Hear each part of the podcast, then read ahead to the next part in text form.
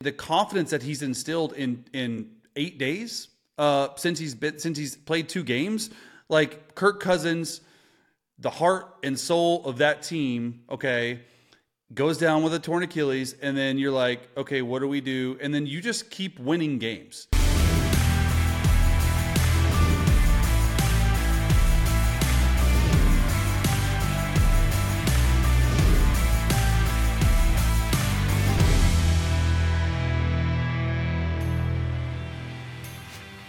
What's up, everybody? Welcome into another edition of Chasing It. Trey Wingo here with Chase Daniel. We have started the back half of the season, Chase, and week 10 was certifiably insane, especially for one division, right? Like the AFC North on Sunday was like the craziest episode of the worst reality television show you've ever seen. Everything that could have possibly happened oh happened, gosh. and most of them happened in that game between the Ravens and the Browns. Yeah, just complete wildness on Sunday. I mean, like, you know, I'm I'm here sitting with. Uh, like all six uh, early game windows on. Earlier, watched the Colts Patriots, and then kids are screaming, kids are in the pool, and I'm just like so glued to my TV because literally of, of, like what happened with the AFC North, especially. I mean, I literally turned, I like literally turned um, off the Cleveland Baltimore game when they were up seven, like 17 points. I was like, oh, oh, thirty-one to seventeen. They were they were they, were, they had a they had a ninety-seven point one percent win probability, oh. and basically uh, the Browns became uh, Jason Bateman from Bad Bosses, like the QR. that's a, that's a, that's essentially what happened. So let, us start there because the other games with with the AFC North were nuts. This was a real statement win for Cleveland yeah. for a variety of reasons. Number one, the Ravens had boat raced good teams. Going into this game, they had played four games, or three games rather, against teams over 500. They'd won all three, and they'd won them by a score, an average margin of 34 and a half to four. I mean, they were killing good teams, including the Lions a couple of weeks ago, who went into Baltimore. So, what does it say to you about Cleveland that went to Baltimore and did what nobody's been able to do? Well, especially when you go to Baltimore, that's the biggest thing. And, and I cover this on, on Friday and a couple of my other shows. It's like the way the Baltimore Ravens are playing at home, specifically to how the Baltimore or how the uh, the Browns were playing on the road. The Browns were one and two on the road.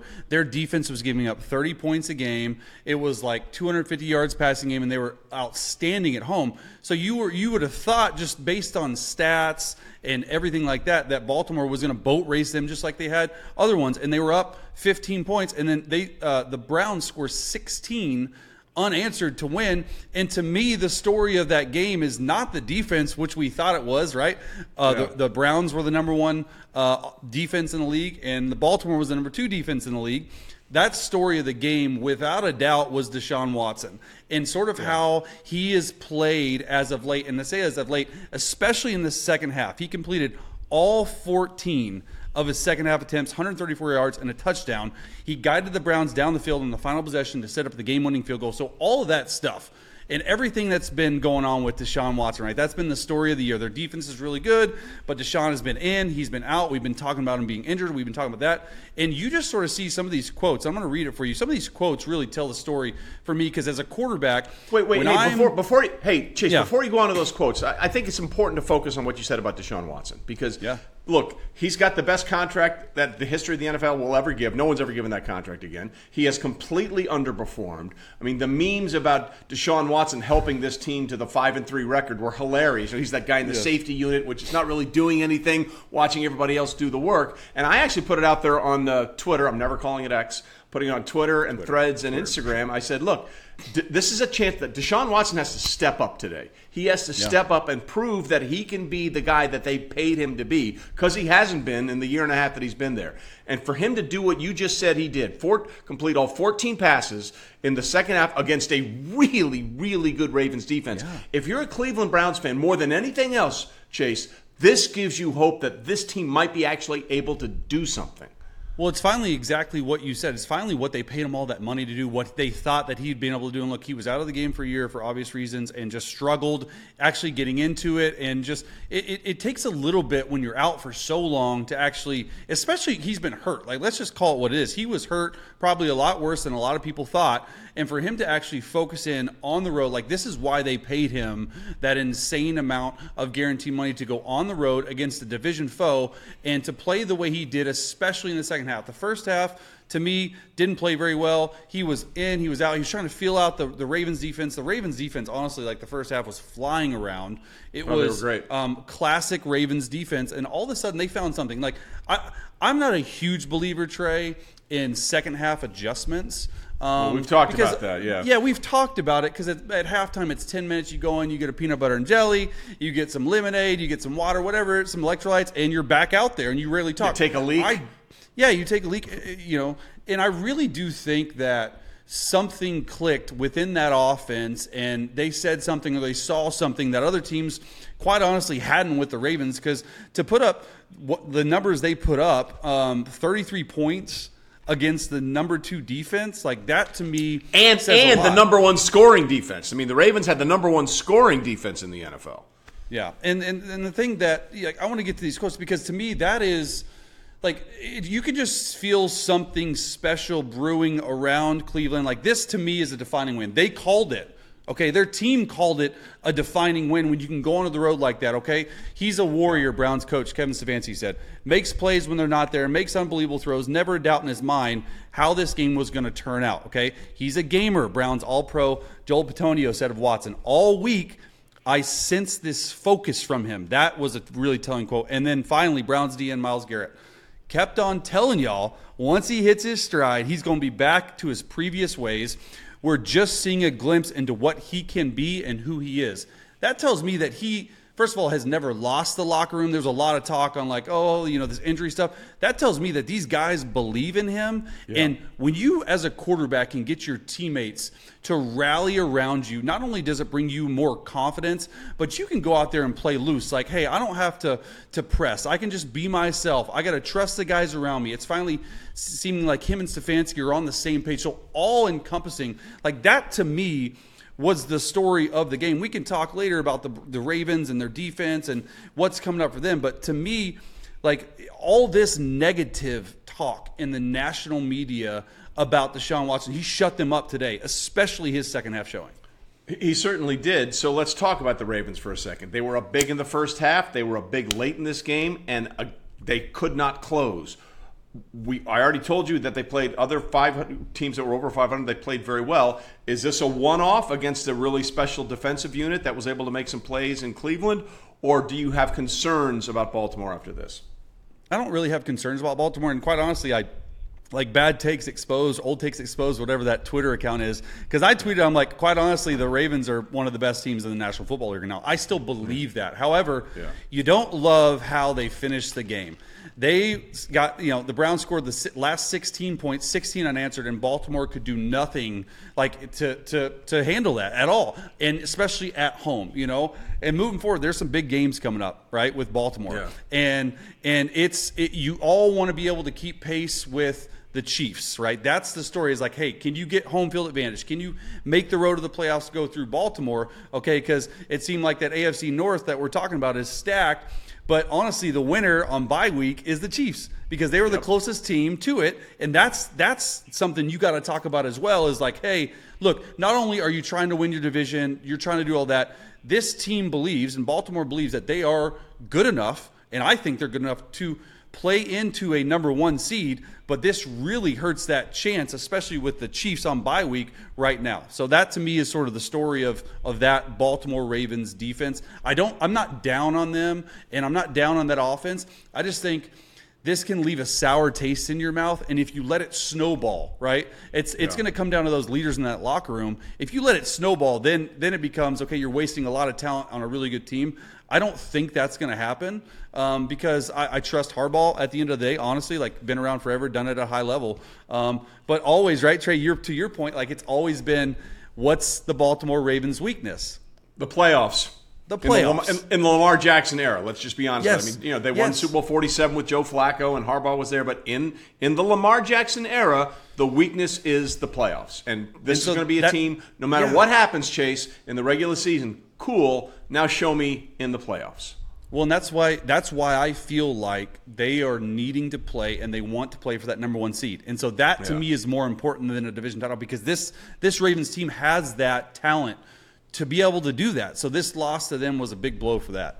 Well, not only you mentioned the Chiefs winning, uh, the Chiefs also win because another team lost that think, people think might be able to give them trouble, and that's the Cincinnati Bengals. And mm. we'll get to the Houston side of it in a second because there's a great story brewing in Houston. But we're sort of focusing in on the AFC North right now. The first drive of the game was clinical and surgical for the Bengals against the Texans. Texans. Joe Burrow moved them right down the field, put them up seven nothing. Everything was rolling, and then for about the next two and a half or two quarters, they got 22 yards of offense, and the Texans went up and down the field. Joe Burrow threw two horrible interceptions in this game. He was only bailed out because C.J. Stroud, who did everything right again, which we'll get to in a second, threw a really bad interception late in the game that brought them back, but they still couldn't punch it in. And then the Texans go down and find a way to win. Chase, I don't know how you feel about it, but this to me was a devastating, and I mean a devastating loss for the Bengals for two reasons. One, because they started 1 and 3, so they were already behind. They went into this game 5 and 3. They come out at 5 and 4.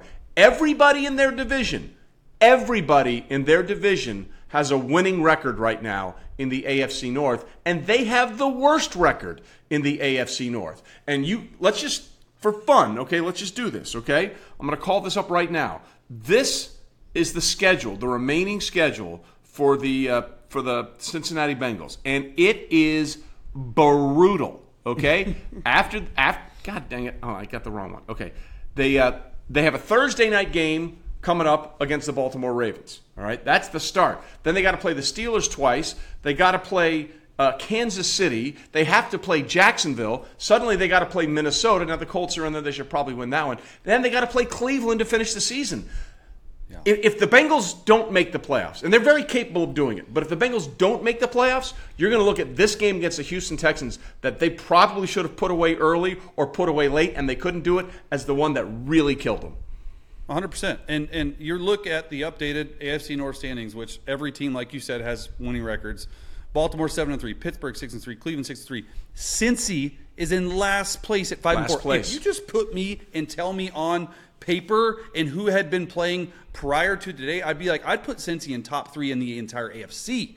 Okay, yep. and they're fourth place in their division. So I'm I'm with you. People on Twitter, uh, X, whatever it's Twitter, um, it's are Twitter. saying like, hey, is it is it a better win for the Texans or a worse loss? For the Bengals. I'd say without a doubt, I agree with you. Worst loss for the Cincinnati Bengals, and not only, um, you know, how they lost, right? With it, you know, you you referenced it, and I'm glad you did. But it was 300. So after the first drive, okay, after yeah. the first drive for Cincy, it was through through three, uh, two and a half other quarters. It was 376 yeah. yards Houston, 26 yards Cincy. How does that they happen? had 26 yards after, and and I don't know. And that, that's the thing is like Burrow in the middle of the game looked like lethargic. They had like six straight punts and three and outs, and and I don't know if it's more to talk about the Texans defense or if it's what you say about Cincy, but I can tell you that anyone who follows NFL, especially AFC North, would tell you that Cincy is or was the sort of the team that was like on the rise, right? They had won four straight, Without going question. for fifth straight, yeah. and then for them to lose the way they did and to an up and coming Texans team who we'll talk a little about later, it's just it just is it, like going into the week, right? We talked about playoff standings, and all four of those teams were in the playoffs. So like they're just going to beat up on each other. Like you look at the yeah. schedule, and if they can get to ten wins, in my opinion, like it's a good year. When you start the yeah. way they did, fought back, and were able to do what they did, I still think overall they're really, really good. But I mean, you look at like even this is crazy to me because you think about Cincy. Cincy had uh, Burrow had 347 yards passing. Mixon had 46 yards rushing. They had over 400 yards of offense. Okay, and still scored 27 points. Okay, they are in that division. Okay, points for they've only scored 182 points, and that defense has given up 192. Okay, they're still like it, like technically one of the worst offenses in all of football. And the fact is, they started really bad. They've been on a tear as of late.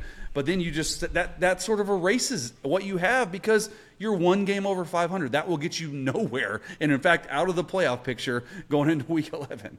Well, well again, you said 10 wins. Okay, well, here, so they're five and four right now. They're yeah. five and four, right? So that means they got to get they got to get five, right? Here's their schedule. All right, here here's the Bengals' remaining schedule. At Baltimore, home for Pittsburgh, Loss.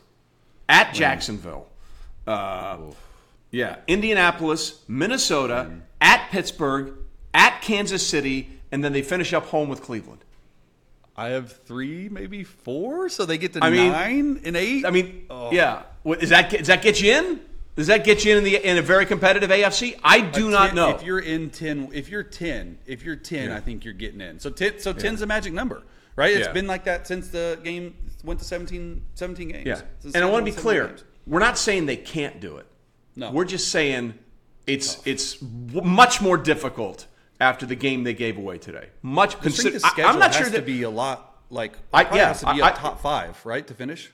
So before we move on to the Steelers, then let's talk about this. Considering what the Ravens did in collapsing against the Browns, and considering how the Bengals sort of took two and a half quarters off, how important for both teams is this upcoming Thursday night game when they go to Baltimore? Yeah, I mean, it's it's crucial, right? Like they they yeah. in short week, so you're probably feeling bad. You're probably beat up from this past game, but to me, it's it's crucial. I mean, it, it's just as like, hey, like prime time is prime time gets because I I know from the last Thursday night game we saw, which was a yawner, as you like yeah. to say it, Bears Panthers. They they started okay they started previewing Amazon did that game in like the yeah. second quarter. Hey, I know, so, we know like, this. Yeah, we know this game sucks. But look, time, next uh, week through, we got a good one. Next so week like, we got a good oh my one. gosh, like what are we? What are we yeah. doing? Like, yeah, like that, to me, it was critical. Oh, it's critical. And so, yeah, I mean, it. You know, I just go back if they win, and then like you know, I don't know. It's just it's an interesting game, and some and sometimes though, Trey, as players you almost want to get back on the field. Like most players hate Thursday night games. Let's just call it how it is. Yeah, but if you sure. lose the way you lost, right? Like this, yeah. like I'm almost thinking like, hey, forget all the prep, forget all this because there's only you have one day to prep, right? You, you get off. They'll they'll get off tomorrow. They'll be in right. Tuesday for a walkthrough, and then tra- they're traveling, right? You'll travel Wednesday. It's like unbelievable. Like it's just I don't know, man. It's it's uh it's an interesting dynamic for sure coming up in this game. Listen, the Bengals started 0 2 last year, made the playoffs, right? They started 0 2 again this year. And then they won a game, then they went 1 and 3. This one's tough. I mean, like, they can do it. If any team can go on a run, I believe the Bengals can. But that is a brutal schedule, and it starts with that huge Thursday night showdown in Baltimore. And the Ravens don't want to be embarrassed twice at home in, in, in a span of five days. So, you know, that's going to be a big part of it as well. Yeah. All right, before we get to Houston, because there's, again, it's a huge story. What are the Steelers? Like, I, my, is this just a tribute Six and to three? Mike Tomlin? Yeah, that's Six exactly and right. three.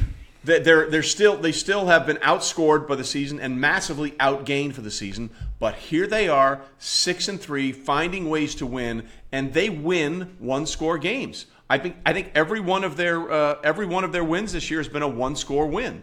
Um, what does it say to you about a team that is able to string that together again and again over a season. Like we saw Minnesota do it crazily off the charts good last year. They had 11 one score uh, games, 11 one score wins, which is never going to happen again. But I think Pittsburgh already has six of these things. Is it a tribute to Tomlin? Is it a tribute to the defense? Where do you go with what we're seeing out of Pittsburgh?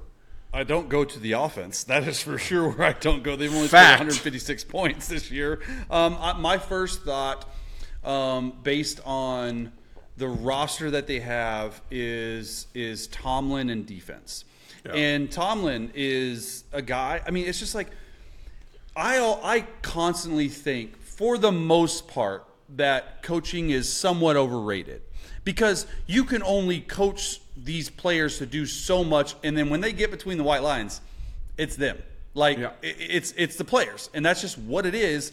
Can I, so, can I, tell you something? Um, can I tell you something real quick about yeah, that? What yeah, I love about that, my good friend Merril Hoge, who I work with forever, he had the greatest line about that point you just made. Like you can prep them and do all this stuff, but at the end of the day, the players have to go execute. He used to say all the time, coaches have all the power but no control. And that's exactly what you're talking that's about. Great. That's exactly, yeah, that's what, exactly what I'm talking about. about. And and every every coach I've been around, honestly, is like it's players, not plays. Like it's players, not plays. Like like you can put the team in a uh, good position to be able to um, make it a fact where um, I don't know. You can be. It just comes down to the roster. Like at the end of the day, like for me, that's what it is. And um, I, I think that Tomlin, though, when you look at the Steelers, has put them in a position to be successful because, quite honestly, he's probably telling Matt Canada, look, just don't mess it up. Like, just don't mess it up. Just be efficient. Just do yeah. what you do what you do and don't mess it up. But then that defense, like I, I love Pittsburgh's defense. Like, like I think they've always been the fact of the matter, and they're able to actually go out there and carry a team, which you don't see very much of. But I'm looking at Kenny Pickett's numbers against Green Bay. Yeah. He was 14 of 23, 126 yards in a football game, and you win. Yeah. And you win. And, that, and that's like, the way it's been all season with them. That's the way it's been all season. Yeah. I don't get it. I don't get it. And, and, and I want to be I want to be such clear. A weird team. Yeah, they're yeah, they're, but they're six and three, and here they are, yeah. and they're not in the last place in the division, and the Bengals are.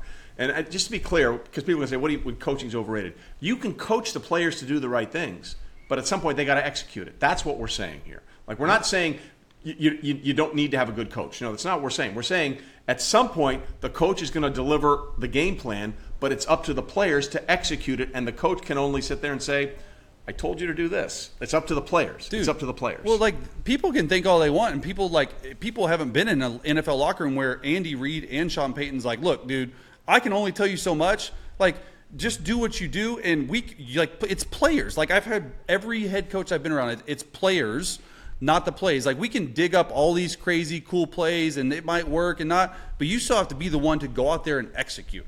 The biggest thing that I think that coaching is not overrated on is a person and a guy that can talk to the team.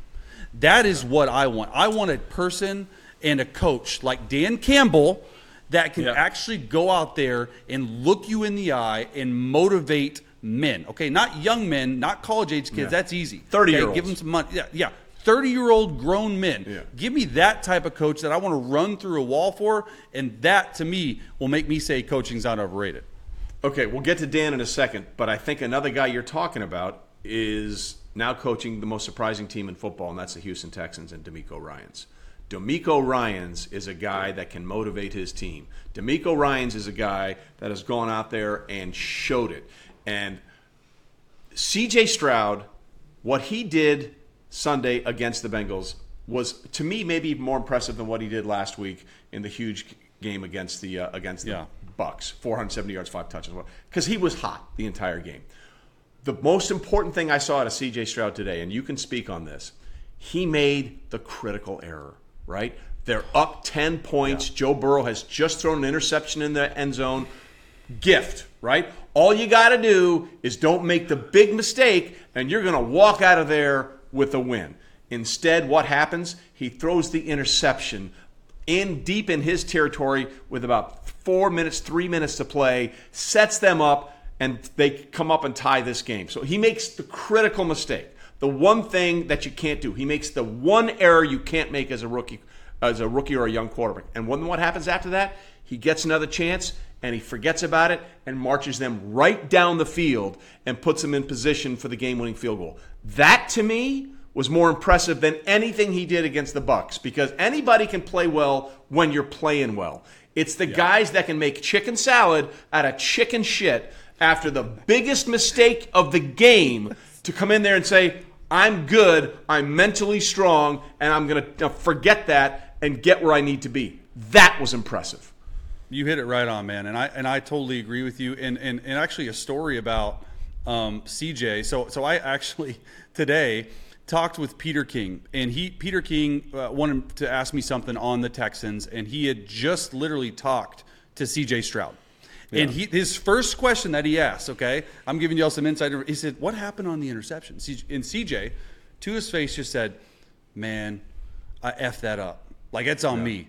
Like like like I love the fact that he owned it, man. Yep. Like accountability. Like he knew, like, of course it was his fault. Like put it five, like three feet out more, at least at least like incomplete. Like don't throw. He knew it, and to me, that is growth, and that tells me that you know exactly who you are in this league. And the yeah. fact that uh, the matter is, if you just actually like, we can talk a little bit about the more performance, and I will. But I want to say something because I said it on Friday, and I said if you just put C.J. Stroud's picture on a screen, okay, and then silhouette him, so you have no yeah. clue who he is, and you put all of his passing stats and yep. the offensive stats, every single major category he is top five in. Okay? Yeah. So you would say that just by the play of this young man, he, now forget about the team that has just by the play, he absolutely b- deserves to be in the MVP race. One hundred percent. The way he's he put himself in the conversation rookie, today. and you're talking about a rookie quarterback. Yeah. Okay, back to back, two minute drive wins.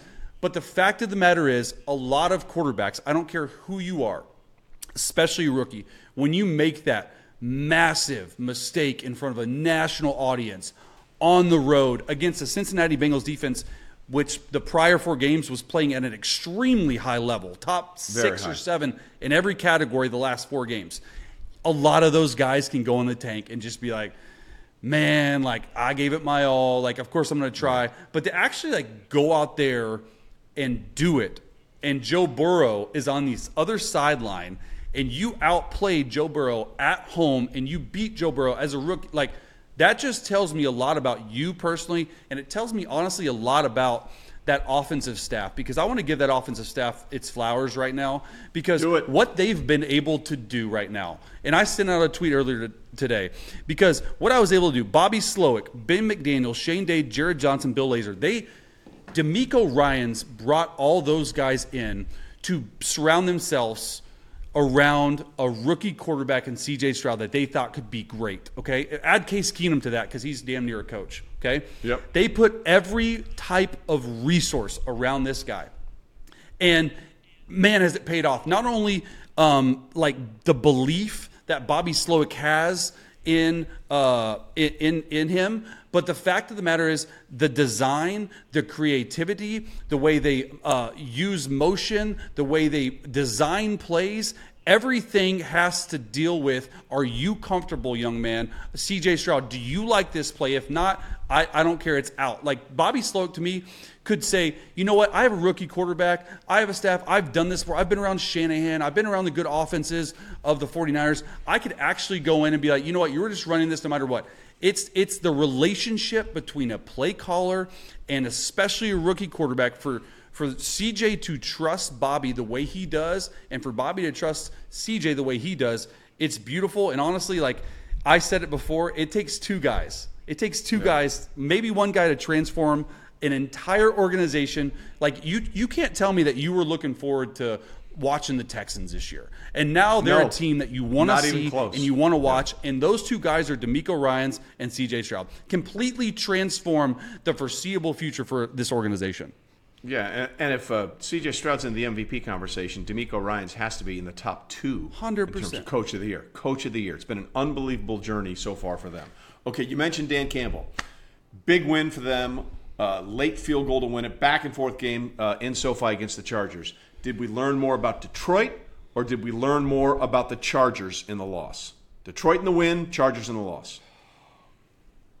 I think you probably learn more about Detroit because you lose a game like that in Baltimore, you go on bye, you're itching to get back to, to play, right? Well, then they had the Monday night. On, then they had a Monday. They, they had the Monday, Monday night, night game. Yeah. but then you go you go on the road and into SoFi, which it's it look it sounded like a Lions home game, so it's not a hard stadium to play at. It's like damn near a home game for every away team. But for both the Rams and the Chargers, let's be honest. Yes, for both the Rams yes. and the Chargers, yeah. SoFi is an away game for for Rams and Chargers, but you go into that game, and the amount of times that I mean, I guarantee you that the Lions and Chargers were not expecting an offensive shootout like like like no. that, and the Chargers to stick around like they were, and Justin Herbert to have the type of game that he did because that defense was playing pretty well. And then for Jared Goff and for uh, Dan, like that to me, that coaching is not overrated. Like that coaching, the the call of the game, you're in field goal range. It's fourth and two. Oh, I think it was like fourth and four. Teams. I think it was fourth and I think it was longer than fourth and two, yeah, wasn't it? It was fourth and two or fourth and three. And yeah. for for them And Dan Campbell, because that decision comes from Dan Campbell, for him to say, you know what, nope, we're gonna uh, we're gonna go for it, even though we can easily make a field goal. We don't want to give it back to Justin Herbert. That's saying, man, I trust my offense. I trust Jared Goff. I trust Ben Johnson. Like to me, that was the ballsiest coaching decision of the day because you're on the road. If it, if yeah. it doesn't make, if you aren't good, like, and you lose that game, like that's the story. And and that's the other thing about Detroit. It is a win because you look, and I sent it in our text thread. I'm gonna pull it up now. This is the best thing about reactionary shows is you could just go, okay, look look at the next five. Look at the next five yeah. for Detroit. Okay, they could very well be 13 and two, and have yeah. you're you're talking about this team as a possible number one seed. Okay, they got the Bears win. They got the Packers probable win. They Probably got the Saints. Win. Okay, toughest game. Uh, yeah. Bears and Broncos. Those are the next five. Yeah. Okay, they play Bears, Bears, Packers, Saints, Broncos. You you okay, can't so, tell me yeah. right now you don't think they're going to be thirteen and two at this point. Well, he, he, well here, here's the here's the best part about that. Okay, the Cleve, uh, the Detroit Lions have not had a ten win season since 2014. They have not uh, they have not won their division since 1993. They have not won a playoff game since 1991. That 31 year stretch. 93 division. Yeah, 91 the last time they won a playoff game. Okay, so all of those things are in play for Detroit, and they sometimes you take the, your opponent's best shot and you find a way to make it at the end. That's exactly what they did. And I think they went on fourth down four or five times in this game. No one's gone for it more on fourth down. Yeah. No one's gone for it more on fourth down than Dan Campbell, not even Brandon Staley. So the, the Lions have an identity. And, and, I mean, they went for it a couple times on third and five and fourth and fourth and six, or third and six and fourth. They just ran it up the middle. Like they they they showed no respect.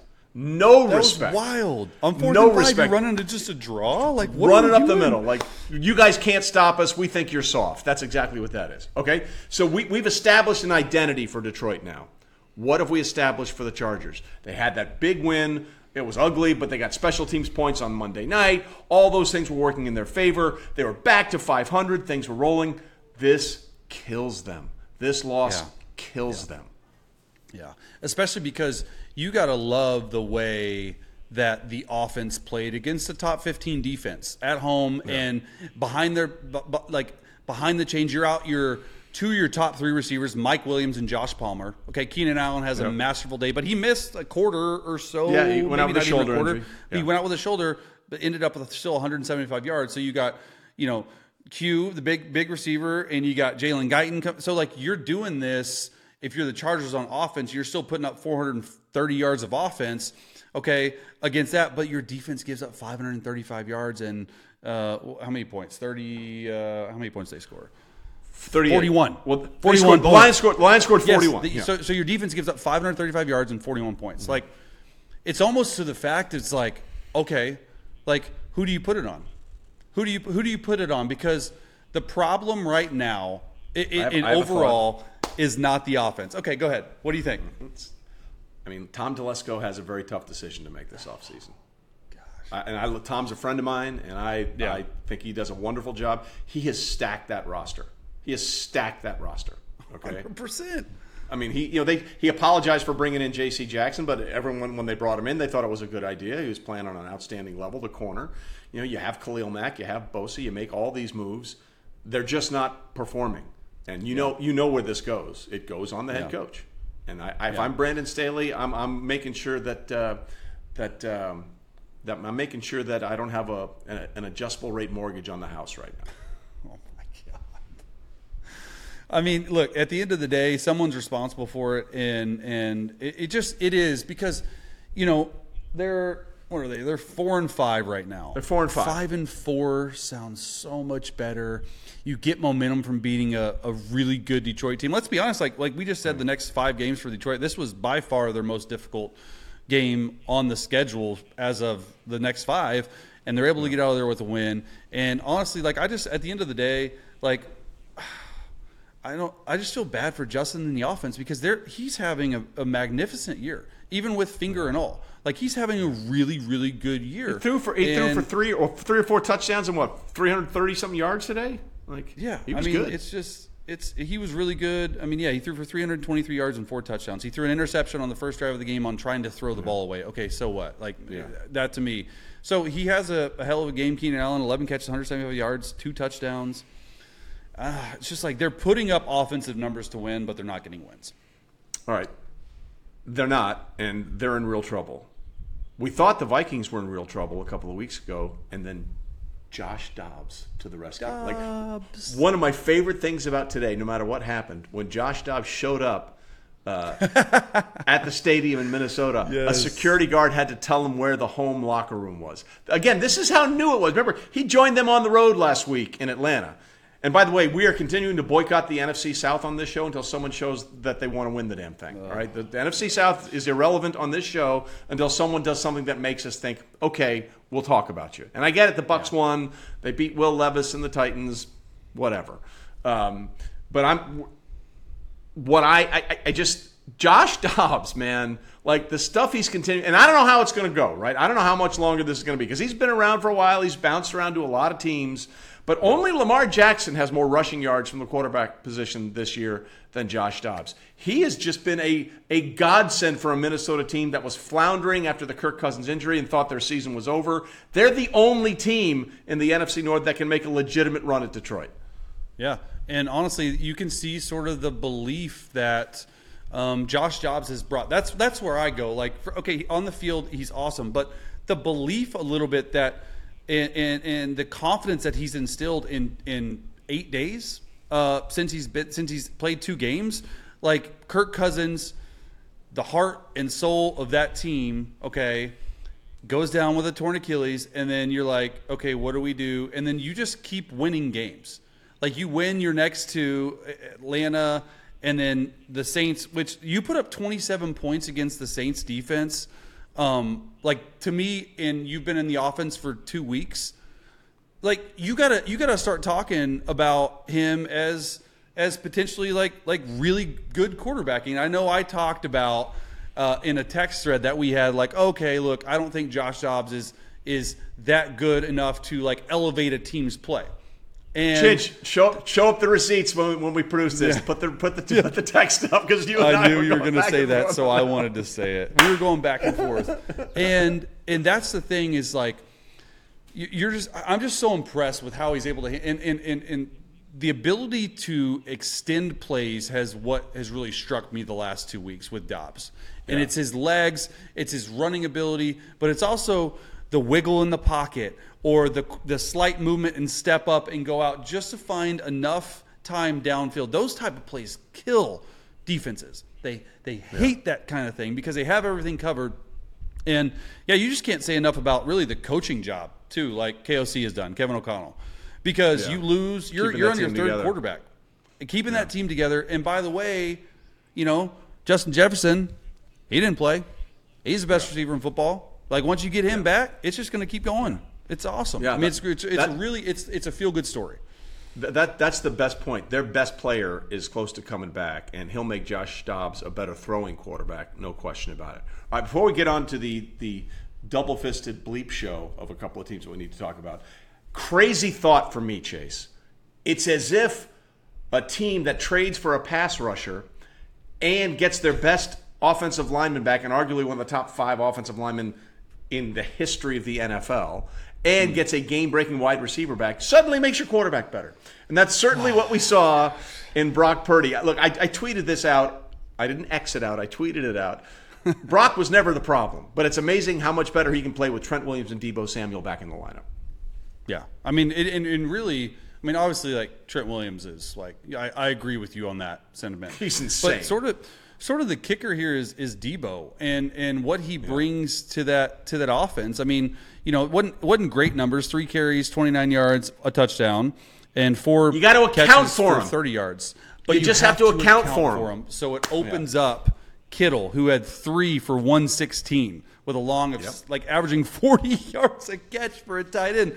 Okay. And then Brandon Aiyuk, three for 55. So the way they're in a touchdown, the way they're able to spread the ball around with him, it becomes now it's a three, now it's a four headed monster rather than a three headed monster because CMC, Aiyuk, Kittle. Yeah. Okay. Then you add Deebo to it. It just makes his job better. And honestly, like getting back to scoring 30 points and in your ways of doing things like that, like this is a really, really big win for San Fran on a a lot of different levels. They had lost three straight going into it.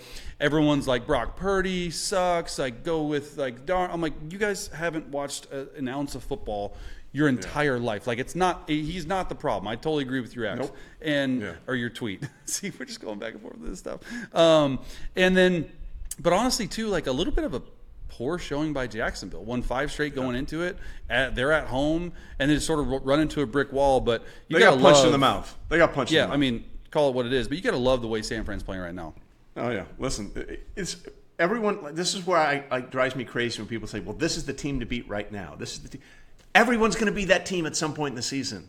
The important yeah. thing is to be the team to beat in the playoffs. Okay, yes. so everyone's going to go up. Everyone's going to go down. So you can get all excited about all this kind of stuff. But at the end of the day, every team's going to have good days and they're going to have shit burgers. Okay, yeah. and, and that's the season. That's the way it is. That's the only reason. There's only one team that's ever won all the games ever. Okay, yeah.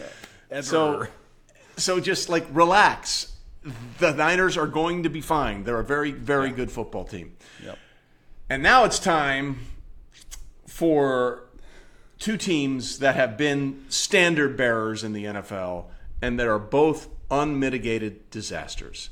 Let's start with New England. The Patriots fall to 2 and 8 and I am sure there's going to be a meme very soon of Robert Kraft, the owner, sitting in the box in Frankfurt after something went wrong in the first half just like this. Oh like, like just the most defeated he's been in his billionaire life.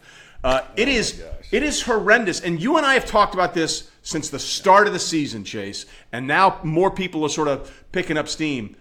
There's a real possibility that we are watching the end of Bill Belichick in New England because there is nowhere to go for this team. No, and it's it's a long plane ride back with Kraft and Belichick from Germany, and and I don't ever I don't I don't see them I don't see them firing him during season.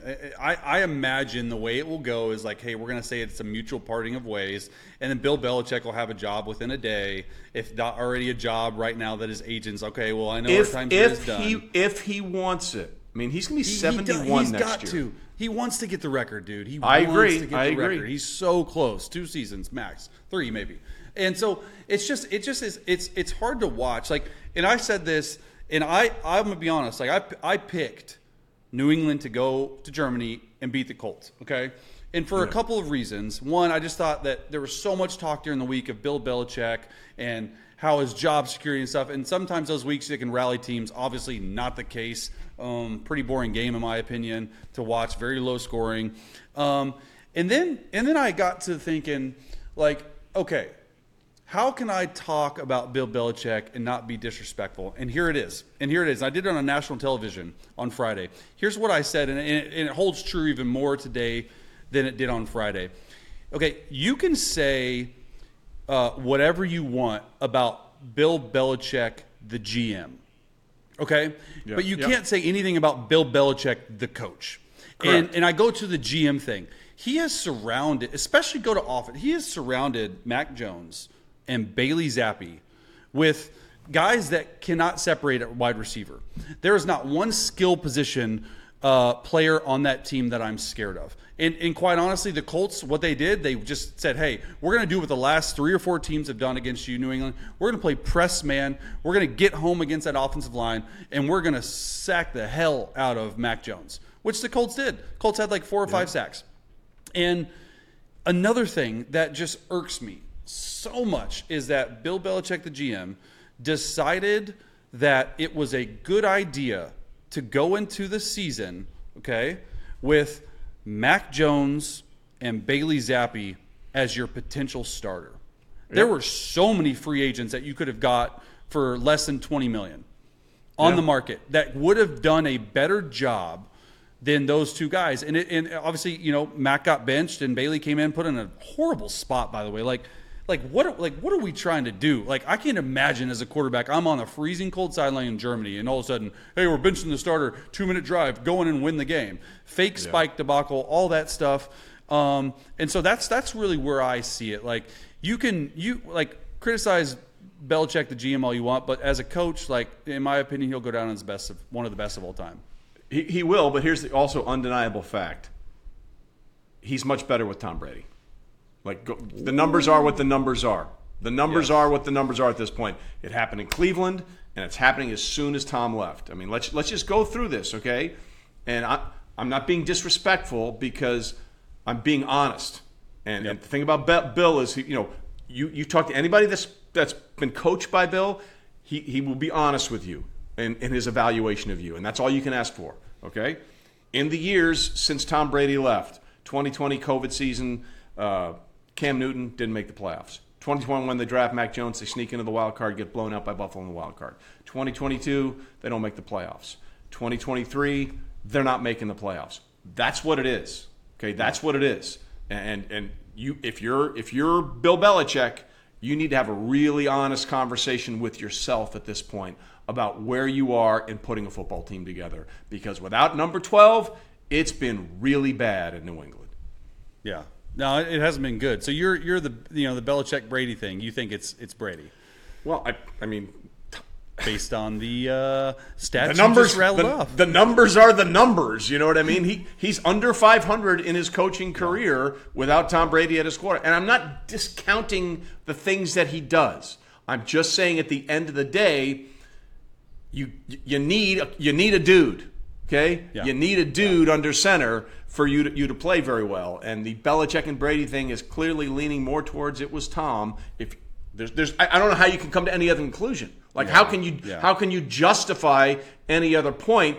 It, because if you do, you're not doing it on logic, and you're not doing it on reason, and you're not doing it on the results. You're doing it on something you believe, and that's fine if you want to believe that. But I'm going to come back to you with with the facts and the numbers, facts. and the numbers are ugly. The numbers are ugly without outside of Matt Cassel's 2008 season, where he was unbelievable.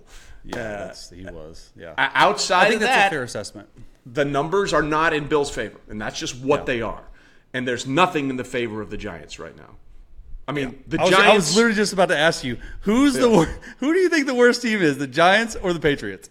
Well, I, I think it might be the Patriots, and here's why. Because okay, they're, they're winning. They're, they're not winning with their quarter. I'll give the Giants this pass, and this is the only pass I'm giving them. Tommy DeVito, okay? Like, and look, I'm happy for the kid. He's getting a chance yeah. to play. He grew up a Giants, but this, that's awesome. But at the end of the day, it was supposed to be Daniel Jones, even though he wasn't very good. And then it was supposed to be Tyrod Taylor, and he got hurt. So they're on a guy that they never really thought they were going to play. Okay? No. They never really thought they were going to play Tommy DeVito. Let's just be honest about it, especially his rookie year. That was he became the tenth rookie to start this uh, at quarterback this season. That's the most. Uh, I think in NFL history, we've seen ten rookie yeah, quarterbacks start games. Yep. So, so this is an outlier. But every decision the Giants have made this offseason has turned out to be wrong.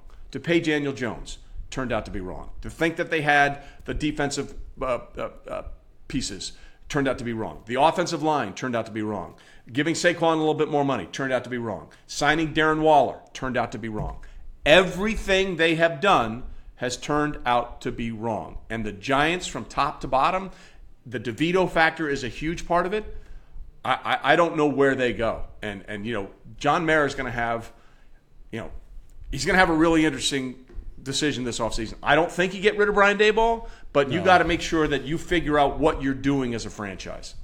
Yeah, and I think the reasons you stated are why you're not getting rid of Brian Daboll because a lot of those um, decisions they were made in like opinion with with Daboll, but I think I think you got to give him another year, and I think that the way the Giants are moving, they're going to have a, a, high pick in the draft, right? So like my question, and that's what I, I don't know, I, I can't answer it, and I don't know if you can either. Has Daniel Jones? This is the story to me. Has Daniel Jones played his last snap in New York?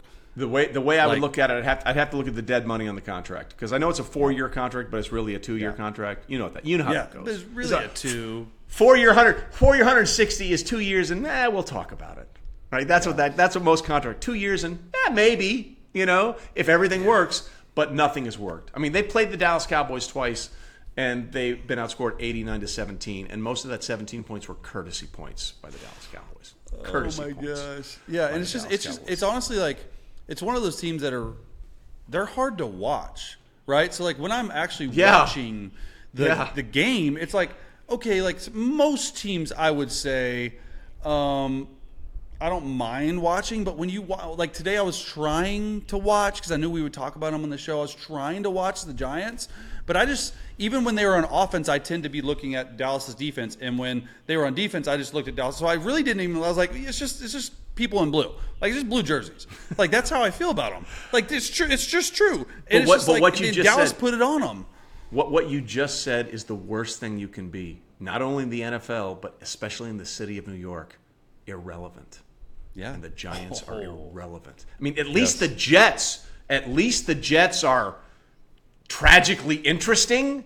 You know, and every once in a while they do something. Wording. At least the Jets every once in a while do something like, well, maybe if we could do this. Yeah. The Giants are boring. They're yeah. uninteresting. They're irrelevant. They're just guys in blue, and that will not go over in New York for a second. No, and that and that's yeah. It's just it's especially New York, right? The market you talk yeah. about, and just all those. Like I just go back to all those bad deci- decisions that you stated. Like it's just yeah.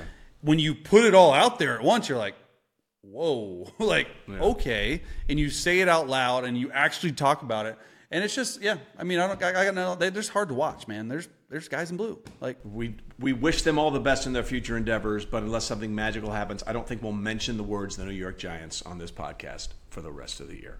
And on that note, on that happy note for all our friends in New York, uh, we say so long, farewell, auf Wiedersehen, and goodbye.